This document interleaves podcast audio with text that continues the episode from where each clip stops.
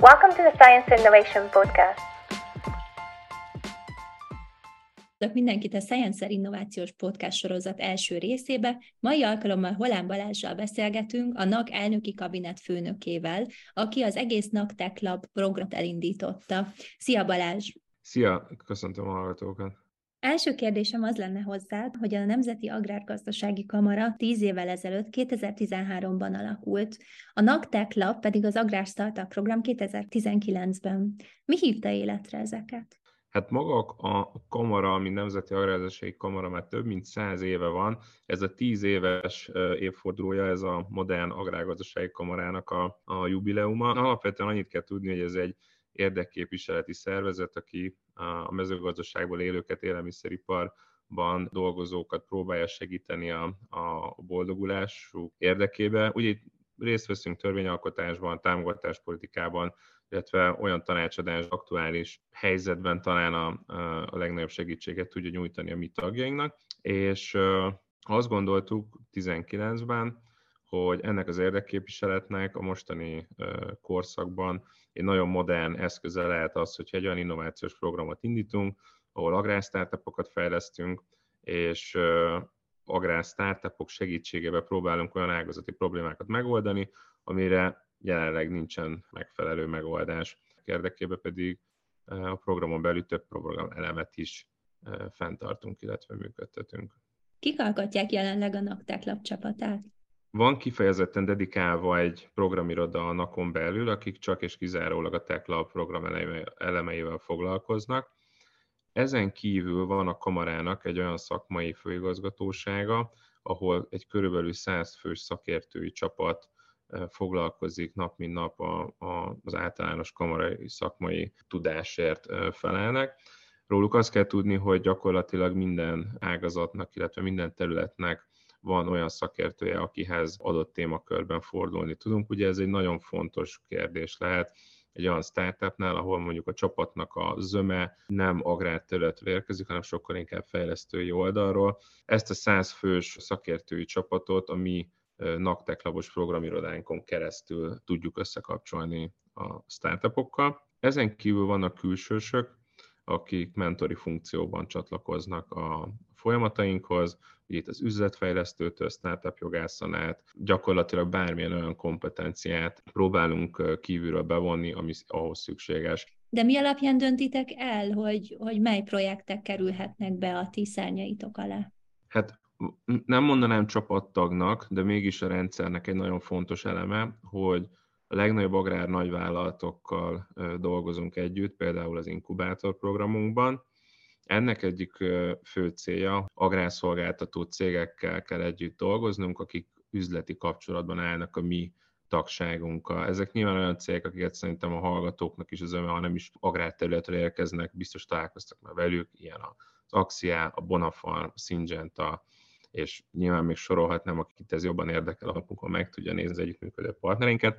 Szóval visszakanyarodva a kérdéshez, a nagyvállalatok startupokkal közösen szoktuk évelején startupokat toborozni, illetve megoldásokat hozni. Tehát az első szűrő igazából ez. Ennek azért is van jelentősége, mert hiába látunk mi is olyan ágazati problémákat, vagy hiába tudunk mi is akár a cégek nélkül ágazati problémákat felmutatni, a későbbiekben, mivel nem tud úgy megtapadni üzletileg a startup sem a nakon, sem, sem egy szakértőn, ezért azt látjuk, hogy megvannak a kihívások, utána mi a saját networkünkön, illetve az innovációs ökoszisztémán belül egy toborzást végrehajtunk, és a jelentkező csapatokat először a mi szakértőinkkel, ugye itt nem csak agrárszakmai szempontból, hanem üzleti szempontból is megvizsgáljuk, utána nyilván van velük többkörös online, illetve személyes egyeztetés, és utána, hogyha ezeken a szűrőkön eltestek, ajánljuk ki őket a nagyvállalatoknak. És akkor innen nyilván indul az inkubátor programunk, ami egy három hónapos intenzív közös munka. Ez az inkubátor programunk, ez az a program ahol a legszigorúbb feltételekkel lehet bekerülni, de ennél vannak amúgy sokkal hogy mondjam, kötetlenebb lehetőségek is, igazából a honlapunkon, Facebookon elérhető címeken. Ha bárkinek van ötlete befektetés után, befektetés keresse egy agrár fejlesztéshez, akkor nyilván soron kívül tudunk velük foglalkozni, szívesen megvizsgáljuk, hogy miben tudunk nekik segíteni, viszont aki nem feltétlenül tudja, hogy még merre indulna, és hogy pontosan mire is lenne szüksége, velük is nagyon szívesen beszélünk arról, hogy mi mit látunk az ő esetükben előnyösnek. És maga a NACTEC Lab 2019 óta indította és, és foglalkozik ezzel az inkubátor programmal. Milyen kiemelni egy-két sikertörténetet? Sikertörténet alapján inkább nem is konkrét céleket, hanem folyamatokat mutatnék be. Én azt gondolom az, hogy létrehoztunk egy összetartó agrárközösséget az innovációs ökoszisztémán belül, az egy, az egy nagy eredmény, és jó, hogy nem nekünk kell bizonyítani azt, hogy, az, hogy a szektoron belül van igény az innováció, ezt ők maguk hirdetik, a többi startupot is abban motiválják, hogy érdemes górcső alá venni, hogy itt milyen kihívások, illetve milyen problémák várnak megoldásra. Ugye, amit én próbálok mindig kihangsúlyozni, hogy ezért nem egy telített piacról beszélünk, tehát amennyire mondjuk nekünk érdekvédelmi szervezet szempontjából hátrány, hogy elmaradott szektorról beszélünk, ez nyilván fakad abból, hogy egy konzervatívabb vezetőkkel rendelkező iparágról beszélünk. Pont ezért egy fejlesztőnek nagyon sok lehetősége van. A gazdasági értelemben viszont egy nagy volumenű szektorról beszélünk, tehát ez itt hozott hatékonyságnövelés, optimalizálás, azok gazdaságilag is jelentősek tudnak lenni. Nyilván annak a cégnek is, akik ezeket bevezeti, de azon az a startup, aki keresztül ezeket a hatékonyság növekedést elérik. Nem utolsó sorban, nekem ez inkább tapasztalatom, és de büszke vagyok rá, hogy azt látom, hogy a fejlesztőknek egy része nagyon szeret olyan dologgal foglalkozni, ami, ami egy kicsit természetközeli, vagy nagy hatást gyakorolhat a, a környezetére és nyilván vannak olyan piaci szegmensek, most itt a játékipartól kezdve nyilván lehetne egy csomó mindenről beszélni, amiben amúgy gazdaságilag van ugyanúgy elég nagy potenciál, csak azt mondja, hogy, hogy a beszélő jogaszőnyeg után és sokkal inkább a, a tudását valami olyanba fektetné, amitől lehet, hogy nem tudom, a már a gyereke vagy az unokája egészségesebb élelmiszer tud fogyasztani, egyáltalán lesz mit fogyasztania, vagy, vagy a vízgazdálkodáson javít, ami, ami nyilván túlmutat a mezőgazdaságnak a, a, a problémája. Értem. Ha így az idei évetekre kitekintünk, akkor mit várhatunk tőletek idén? Mik, mik a tervei a NAKTEK labnak? Hát így részleteiben nem sorolnám fel az összes programelemet, én nagyon tudom ajánlani mindenkinek, aki bármilyen szinten is csak érdeklődik az agrárinnováció iránt, hogy nézze meg a honlapunkat, vagy a Facebook oldalunkat. Lesz inkubátorprogramunk, lesznek befektetői találkozóink, ahol befektetésre váró startupokat kötünk össze tőkkel. Lesz az év végén Actex számítunk, most már harmadik alkalommal.